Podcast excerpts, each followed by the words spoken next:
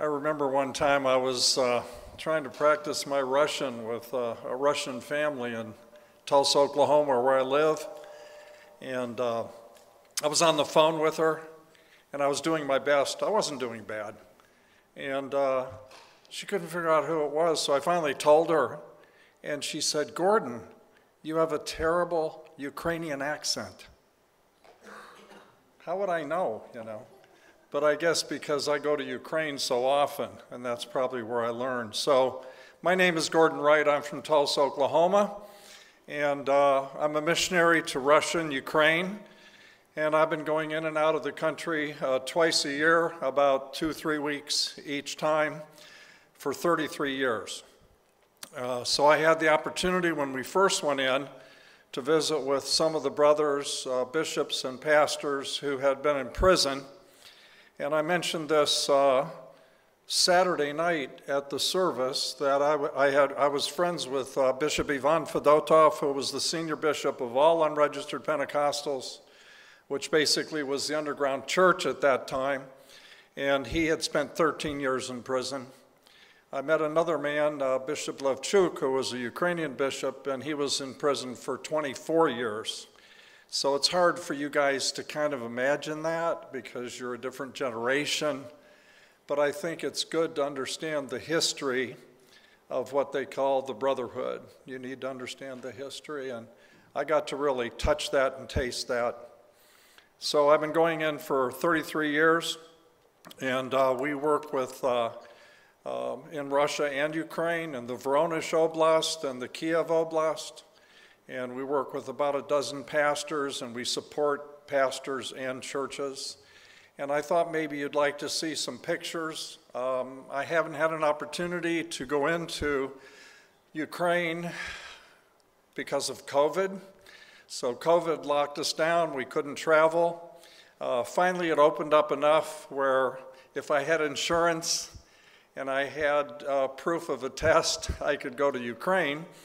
Problem was, I couldn't go to Russia and Ukraine because you couldn't go from one to the other. You had to originate from America, and it was too expensive. So I went to Ukraine, and that was the fall of 2021. And I was working with a particular bishop because we have a Bible Institute for pastors and church workers, and we wanted to start that back up.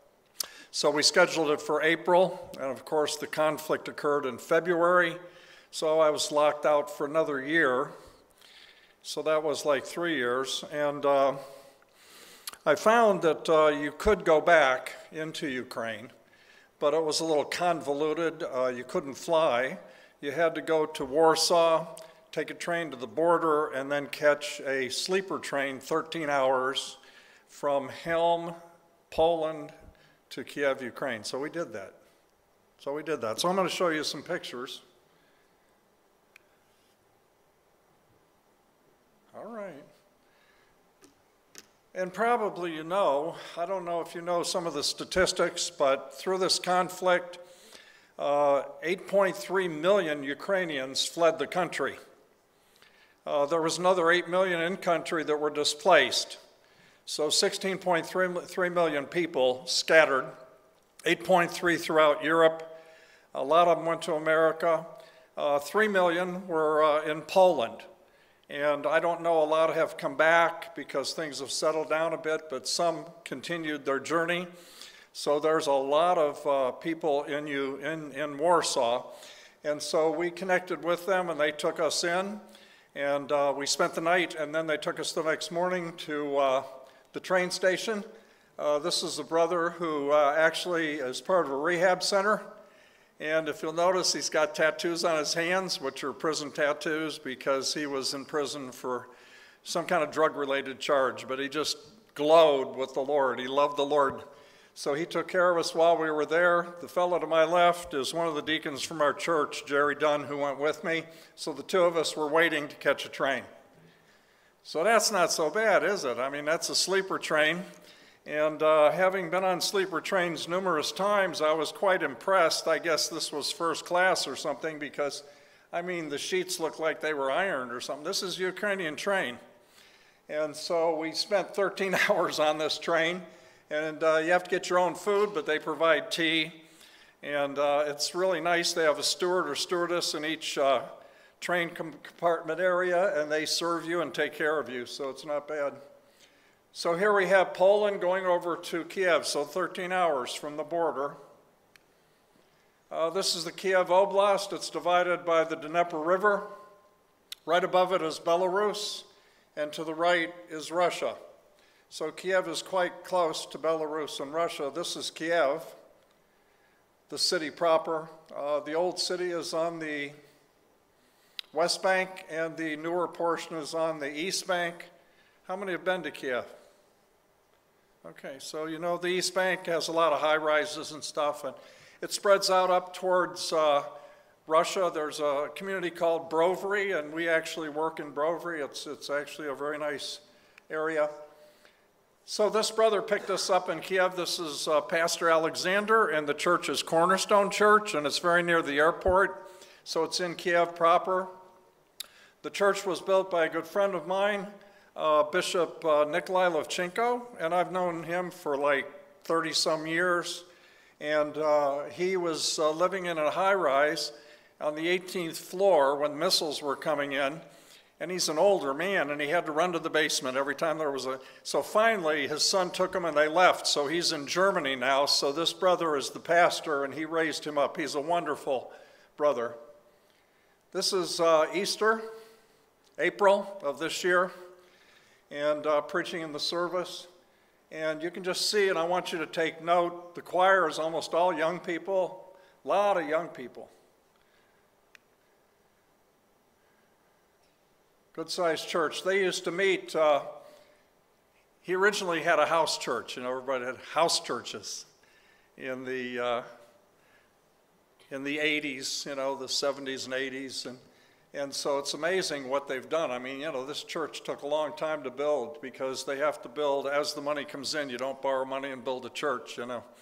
So it takes four or five years sometime to build a church they tend to uh, meet in the basement. You know, the basement's where the fellowship hall is and the kitchen. So they finish the basement, they meet down there, and then a year passes and they build, and then they. It's really interesting.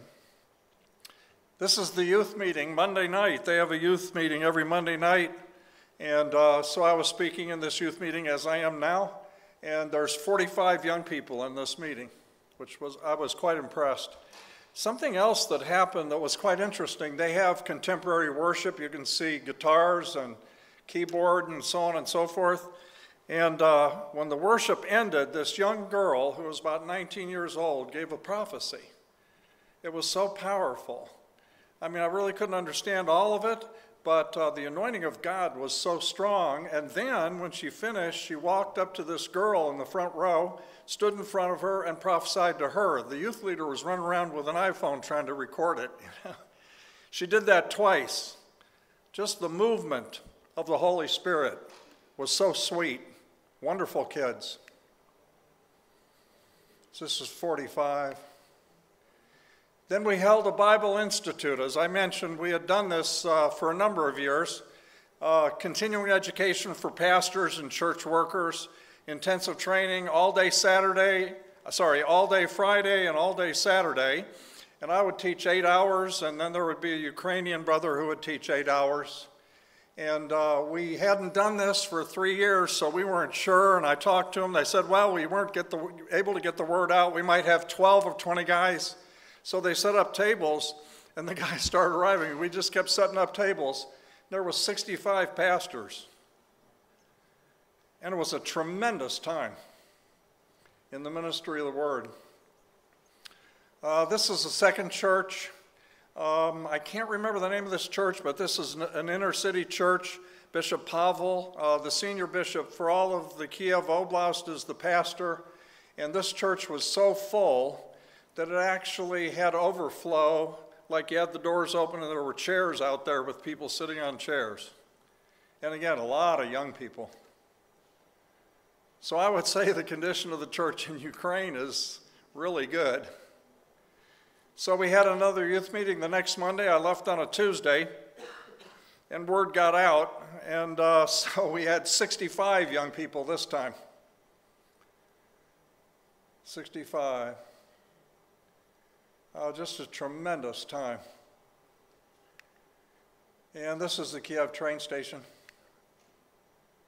Caught the train coming in.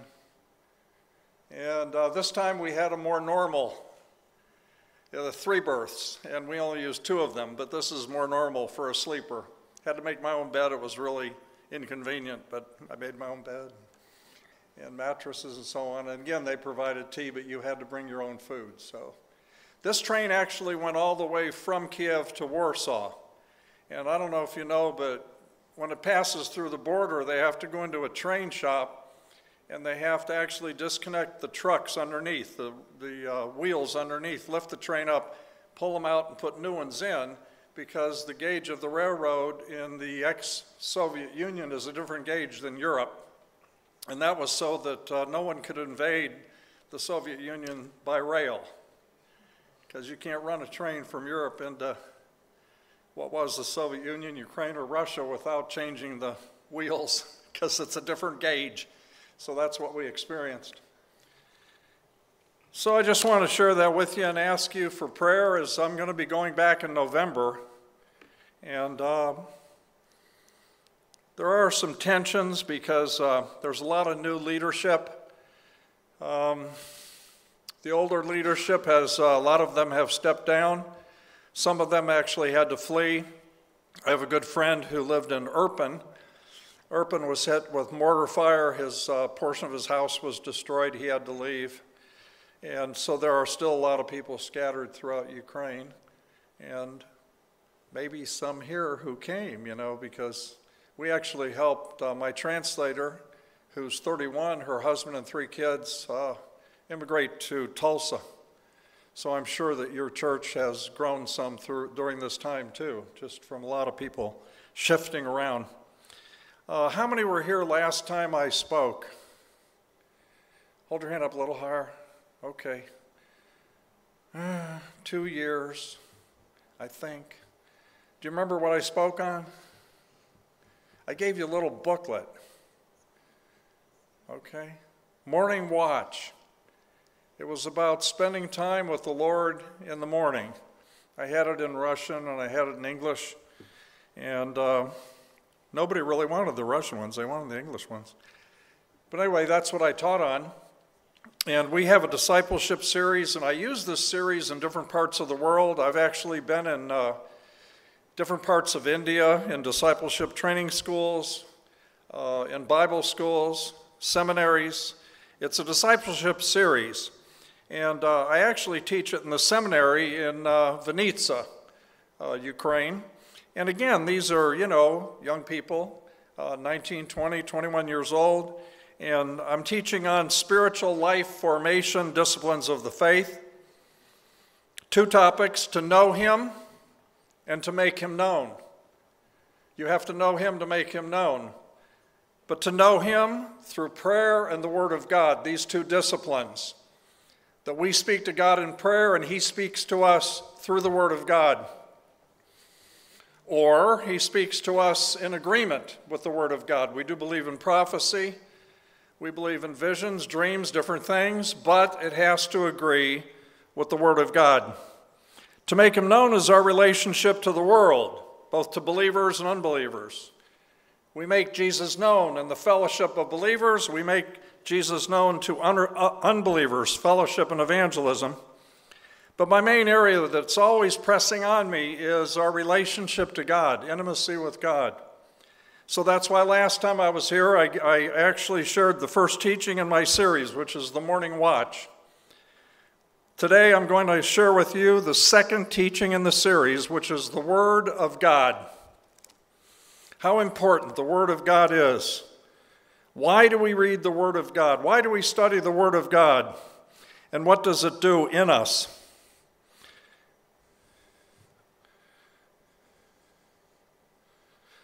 The Word of God is how God speaks to us.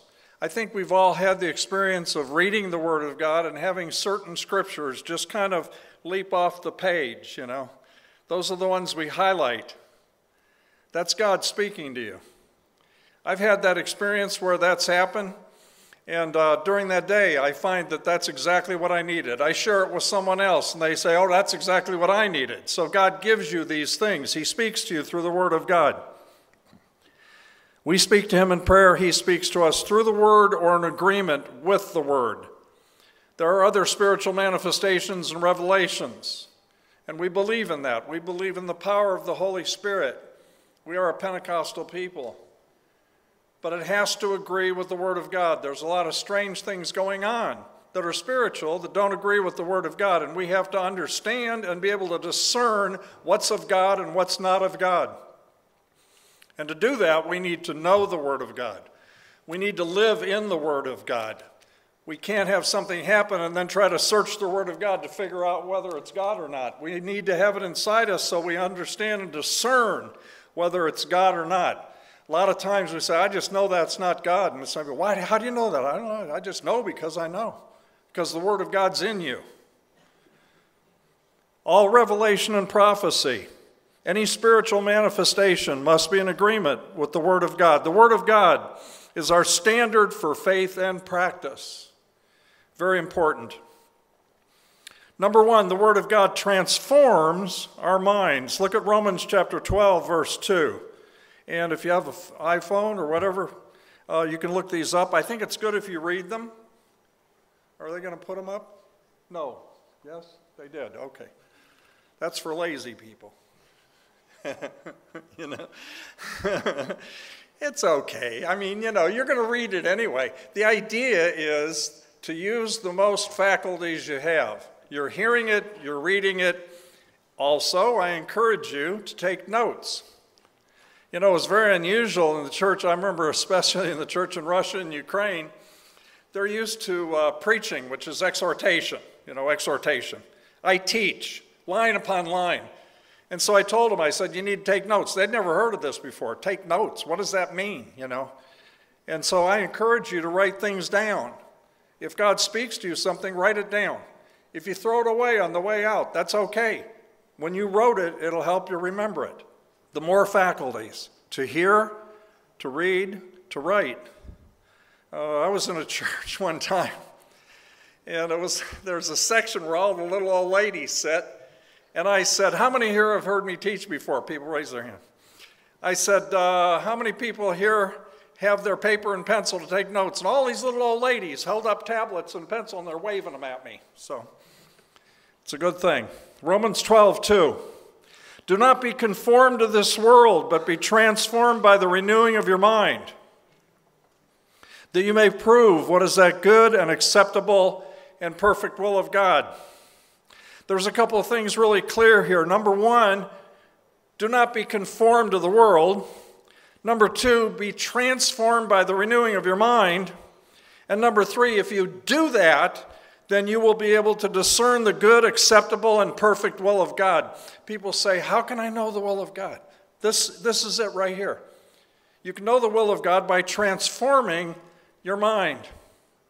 It's interesting in the Greek, this word conform to the world is like clay being molded. The world is trying to mold you into its image. And we resist this by transforming our minds. So, how are our minds transformed? Look at Ephesians chapter 5, verse 26. Ephesians 5 26. And this is talking about Jesus and the church. It says that he, Jesus, might sanctify and cleanse her, the church, with the washing of the water by the word, that he might present her to himself a glorious church, not having spot or wrinkle or any such thing, but that she should be holy and without blemish. So it says here that we are sanctified and cleansed by the washing of the water of the word. Our minds are sanctified and cleansed, they're renewed, they're made new through the washing of the water of the word. And having renewed our minds, then we're able to discern to prove the perfect will of God. I talk about having the mind of Christ through the ministry of God's Word, transforming our minds. John 17, verse 17. And this is the area where Jesus met with his disciples. Uh, John 15 and 16, where he's giving them instruction. Uh, it's interesting if you have a red letter Bible, Uh, John 15 is the only pure red chapter in the scriptures. pure red. Just Jesus talking. If you want to read 15, that's excellent. In 17, he comes to the place where he has this thing we call a priestly prayer, where he prays for his disciples. But he doesn't only pray for his disciples in that age, but he prays for the disciples that are yet to come because he said, When I'm praying, I'm not only praying for these, I'm praying for those who will come through their words. So that includes us. In John 17, Jesus is praying for us. If you're a disciple, he's praying for you. And he prays to the Father Sanctify them by your truth. Your word is truth. We are cleansed and sanctified and changed through the ministry of God's word. I remember one time I was reading through this, and the Lord brought something to mind in a pictorial fashion in my mind. And it had to do when I was a young boy, I used to wash my father's car, and he used to have these big, beautiful Buicks. I don't know, Buicks. Buick's still around, but they're a lot smaller. But it was a big car. And I'd be washing it, you know, have a sponge, and I'd have soapy water, have a hose, and I'd be washing the car. And the Lord brought this to mind. And uh, we lived in uh, Ohio at that time, and in Ohio, uh, you got a lot of snow, so the cars pick up a lot of salt, a lot of gravel because they salt the roads, you know, stuff like this. So as I was uh, ha- seeing this picture, I saw myself with the sponge washing the car, and as I went down by the wheel, I kind of slipped under the wheel well. I pulled the sponge out, and what happens when you do that, you got gravel, salt, all kinds of stuff on the sponge. And, and as I was picturing this, I thought, now if I was to put that on the car, it would scratch the car. And the Lord just stopped me. And He said, You see that sponge? I said, Yes. You see that stuff on it? He says, That's your mind in the world. That's your mind in the world. He said, What do you do with that? Oh, you take and put it in the soapy water and you rinse it out and then you're, it's clean. He said, That soapy water is the Word of God. That's what he told me. So wash your minds in the soapy water of the Word of God. We must be obedient to what we hear in the Word for it to be effective. It's not enough just to read it if you don't put it into practice. You need to put it into practice. In 1 Peter 1 22, a portion of that, 1 Peter 1 22 says, You have purified your souls in obeying the truth through the Spirit. It only happens as you obey. Your souls are purified as you're obedient to what you read in the Word of God. You allow it to change your behavior and your thinking process. You allow that. You encourage that. We must be doers of God's word and not hearers only, deceiving ourselves. That's James chapter 1, verse 22 through 25. James chapter 1, 22 through 25. Be doers of the word and not hearers only, deceiving yourselves. For if anyone is a hearer of the word and not a doer, He's like a man observing his natural face in the mirror, for he observes himself, then he goes away. He immediately forgets what kind of man he was. What's interesting about this is it, it isn't an act of disobedience. It isn't like you read it, it tells you to do something, you refuse to do it. It's saying here, you read it and then you forget what you read. That's why it's good to put Scripture to memory. Okay? Immediately forgets what kind of man he was. But he who looks into the perfect law of liberty, talking about Scripture, and continues in it, and is not a forgetful hearer, but a doer of the work, this one will be blessed in what he does. I have a whole teaching on the rewards of obedience to God, because here it says, this one will be blessed in what he does. Whatever you do, the hand of God and the blessing of God will be upon you if, in fact, you do not forget the Word of God, but you do it. It's a great incentive, isn't it? So our minds are cleansed and washed and renewed by the application of the Word of God, that we might be able to know the perfect will of God. And then, knowing His will, to be obedient. We need to get the Word of God into our hearts and into our minds. We need to read the Word of God. We need to study the Word of God with aids. You know, we're talking about concordance or commentaries, different things. We need to sit under good teaching or listen to good teaching. Uh, you can get uh, different things on uh, MP3 on your on your on your devices. Uh, different ways you can listen to teaching other than just in a setting like this. Scripture memorization. That's a tough one. You know, I, I didn't realize until I was an adult that most of my chi- most of my childhood and teenage years I was ADD. I mean, I was just like, you know, I didn't think anything about it. I was like, I'm in class and I'm like, you know, and the teacher would call me, I go, what? you know, it's very hard. Scripture memory is not easy, but it's very rewarding.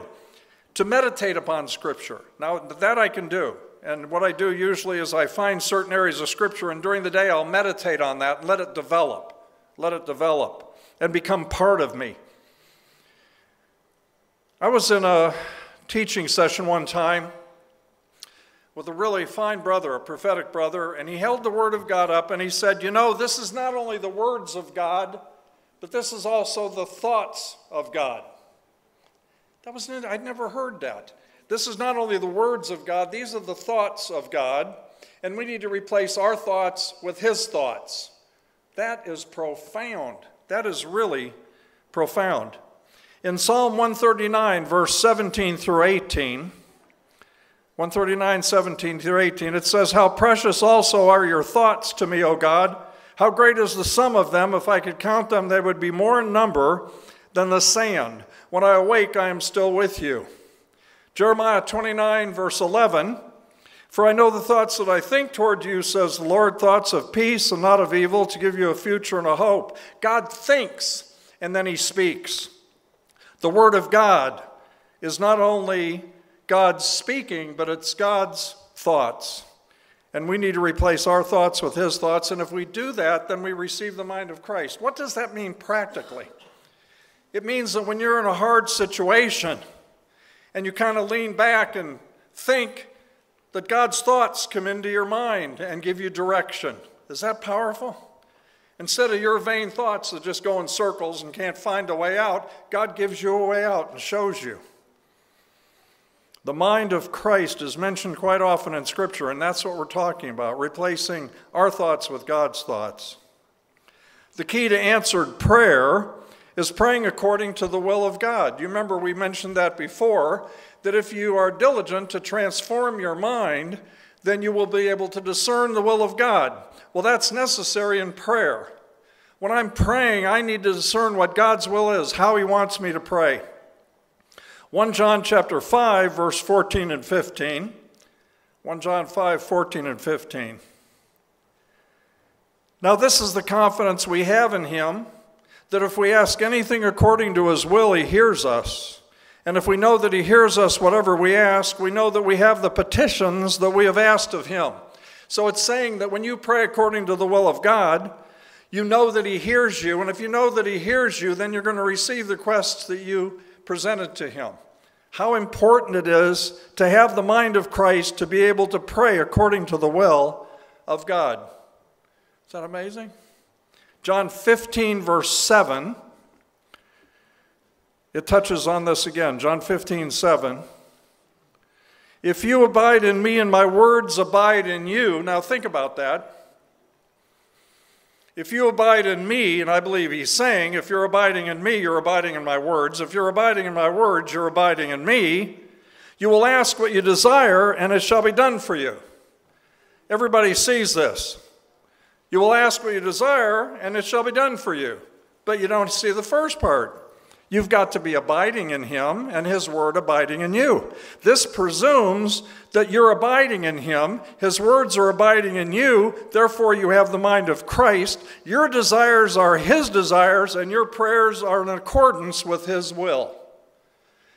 I mean, there's a place in here that says the reason you didn't receive your prayers is because you're not praying, you were praying selfish prayers or self serving prayers.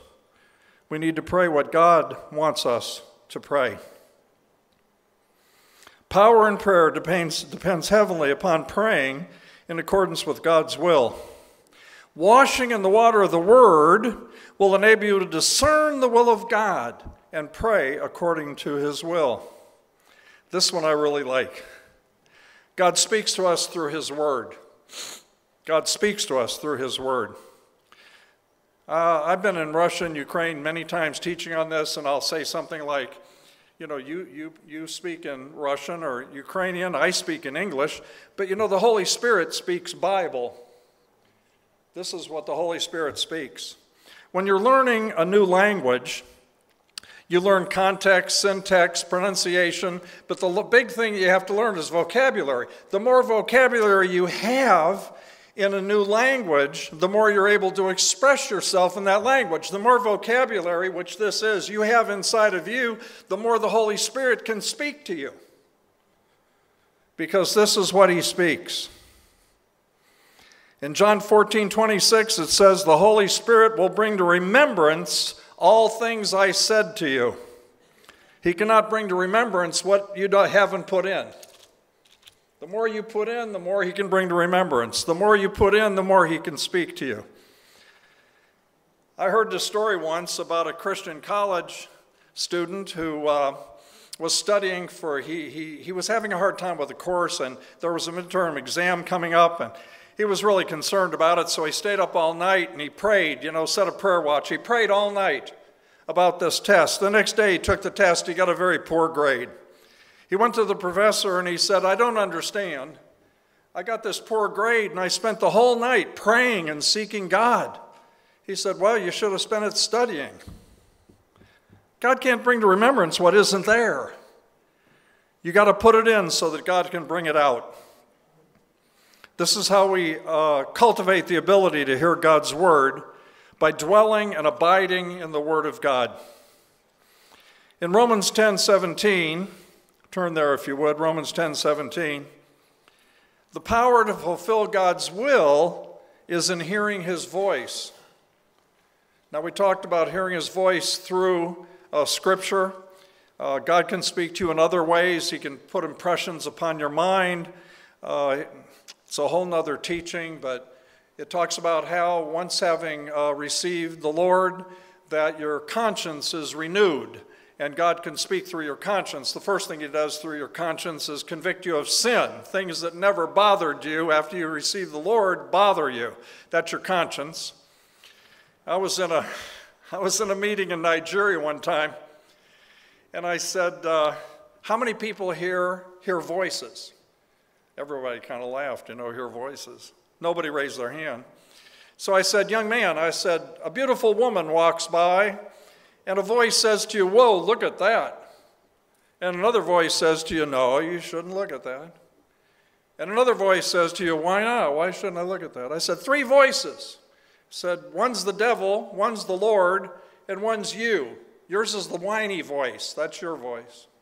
So the issue in the conscience is to discern which voice is which. And the only way you can do that is through the Word of God. Which voice lines up with the Word of God? There's another part to that teaching, and that has to do with the character of God. And if you look at the fruit of the Spirit and some of these other areas, it explains the character of God. So basically, does the voice line up with the character of God? Is it pushy? Is it incessant? Is it oppressive? That's not God. And it has to line up with the Word, so you need to be in the Word or you can't tell. So there's other ways God can speak to you.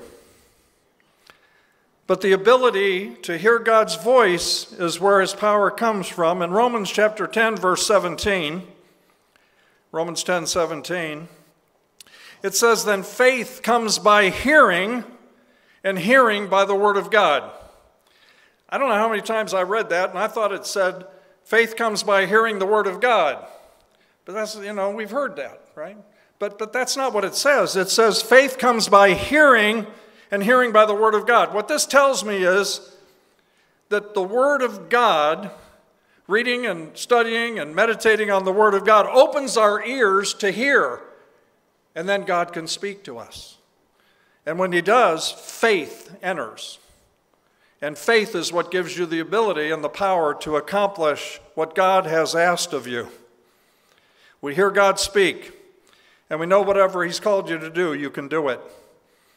This is why it's so important to get the Word of God in you. What's the ongoing power of God's Word? Look at 1 Peter 1 23. 1 Peter 1 23. We're talking about why we need to read the Word of God and what it does to us. 1 Peter 1 23. Having been born again, not of corruptible seed, but incorruptible, through the Word of God, which lives and abides forever. It says that through the Word of God, you are born again, you are saved. Then, er, uh, before that, I mentioned this it says that you are purified by being obedient to the Word of God. So, first, the Word of God saves you, and then, as you're obedient to the Word of God, it sanctifies you, it changes you, it brings you up into maturity in Christ. All of that is contained within the Word of God. The Word of God is the food that our spirit eats. Look at 1 Peter, this is interesting. Look at 1 Peter chapter 2 2. and you've, you've seen this, but as newborn babes, desire the pure milk of the word, that you may grow thereby. In the beginning, it is the milk of the word. Then, as you become more mature, it becomes meat and solid food. God opens new areas to you every time you read the Word of God. In Hebrews chapter 5, verse 13 through 14, Hebrews 5, 13 through 14. For everyone who partakes only of milk is unskilled in the word of righteousness, for he is a babe. But solid food belongs to those who are of full age, that is, those who by reason of use have their senses exercised to discern both good and evil. That as you grow in the Lord and are able to discern between good and evil, the Word of God grows with you and becomes meat and solid food. The Word of God is where we receive our spiritual nourishment and strength after we're born again. Uh, there was an old prophet that I had a relationship with, and he shared with me a dream he had. He said uh, he was dreaming, he had this dream, and in this dream, he was in this house. And in the house, he heard this loud noise going on in the backyard. So in his dream, he went to the back of the house. He opened the door. He looked out into the backyard. It was a fenced-in backyard, and there was two dogs back there. One was white and one was black, and they were fighting. Very chaotic. They were fighting. He woke up. He said, "God, what does this mean?" He said, "The white dog is your spirit, and the black dog is your flesh." And they're at war. They're in conflict. And if you read Romans 8, you can see Paul talks a lot about this. So he said, Lord, what, what do I do? He said, Feed the white dog and starve the black dog. So he started purposing to do that. The ministry of the Word of God, prayer, fellowship, different things that would feed his spirit, avoiding things that would feed his flesh. And he said, after about two weeks, I think he said, he fell asleep and he found himself in the same house in his dream. So he immediately went to the back door he opened the back door and he looked out, and there was this big white dog all by himself frolicking around the backyard. So, what's the, uh, what is it saying here? Feed the white dog, but starve the black dog. I was preaching a wonderful message, and I shared that. That's all that anybody remembered. They said that was, that was worth the whole message, just that, so I give it to you. The Word of God is a protection and a safeguard against evil and sin. And that's because with the Word of God renewing and refreshing our conscience, we have the conviction of sin. Thank God for the conviction of sin. Thank God that we cannot sin and have peace. Is that right? I remember the days I, I sinned and I didn't have any problem at all, you know. The Word is a protection and safeguard against evil and sin. Psalm 119, 9 through 11. Psalm 119, 9 through 11. How can a young man cleanse his way? By taking heed according to your word. With my whole heart I have sought you. Oh, let me not wander from your commandments. Your word I have hidden in my heart that I might not sin against you. It will watch over you and keep you. The word of God is alive and powerful. You've heard this verse. Hebrews chapter 4, verse 12 and 13. Don't be weary. We're moving along. We're, we're getting there. Okay, excellent verse. This is a good memory verse. I've read this verse so many times I, I can actually quote it, just having read it so many times. For the word of God is living and powerful. It is sharper than any two edged sword, piercing even to the division of soul and spirit, and of joints and marrow, and is a discerner of the thoughts and intents of the heart. There is no creature hidden from his sight, but all things are naked and open to the eyes of him to whom we must give an account. When we read the Word of God, when we study the Word of God, it is living and powerful. It is sharper than a two edged sword. It pierces to the division of soul and spirit. It sets your spirit free. It is the discerner of the thoughts and intents of your heart. It brings conviction and deliverance and healing as you read the Word of God. You are not hidden from Him with whom you have to do. It exposes you to God Himself when you read His Word. Is that powerful? That's what it says. Psalm 107, 19 through 20. Then they cried out to the Lord in their trouble. He saved them out of their distresses. He sent His word and healed them and delivered them from their destruction. There is healing and deliverance and release from bondage in the word of God. Finally, Scripture is the word of God, it is not of men. One of the things I'm finding with young people in particular, and I have a couple of sons that are struggling with this, I have seven kids five boys, two girls.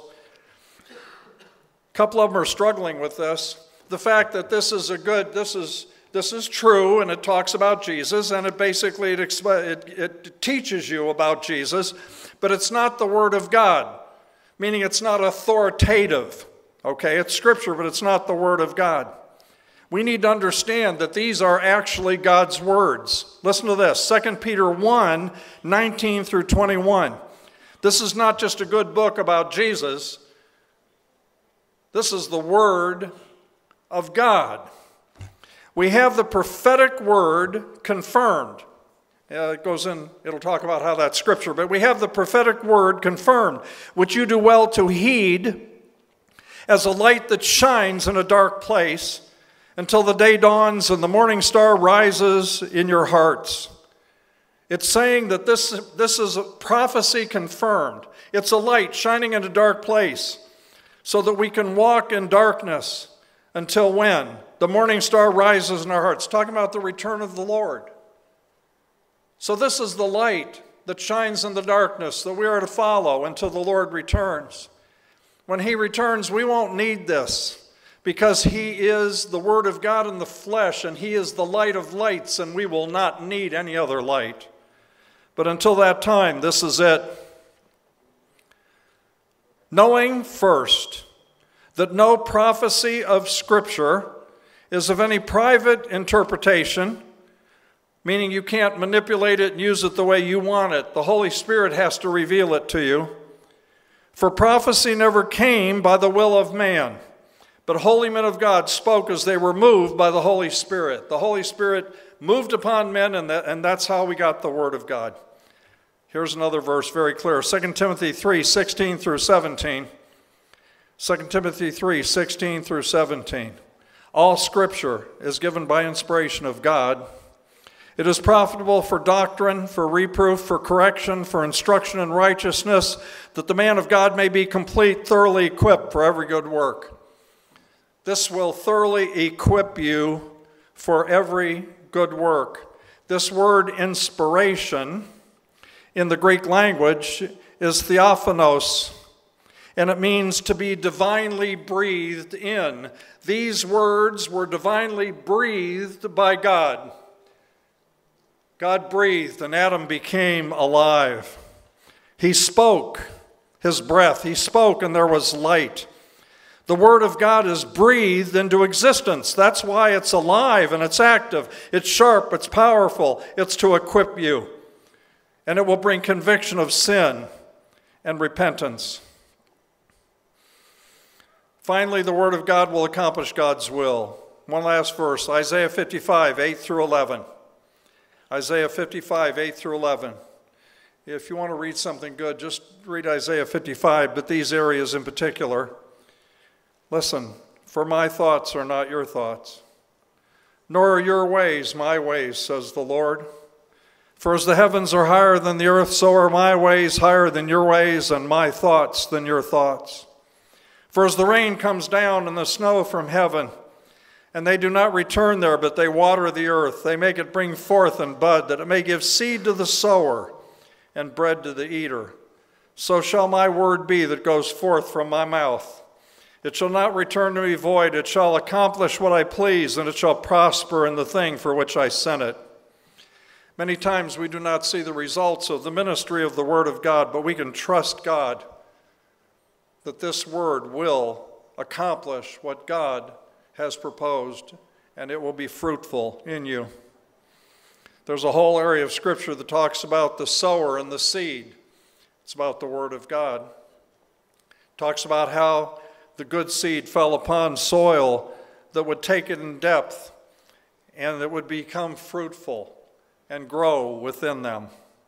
The Bible should be a well used tool. This is probably my eighth or ninth Bible.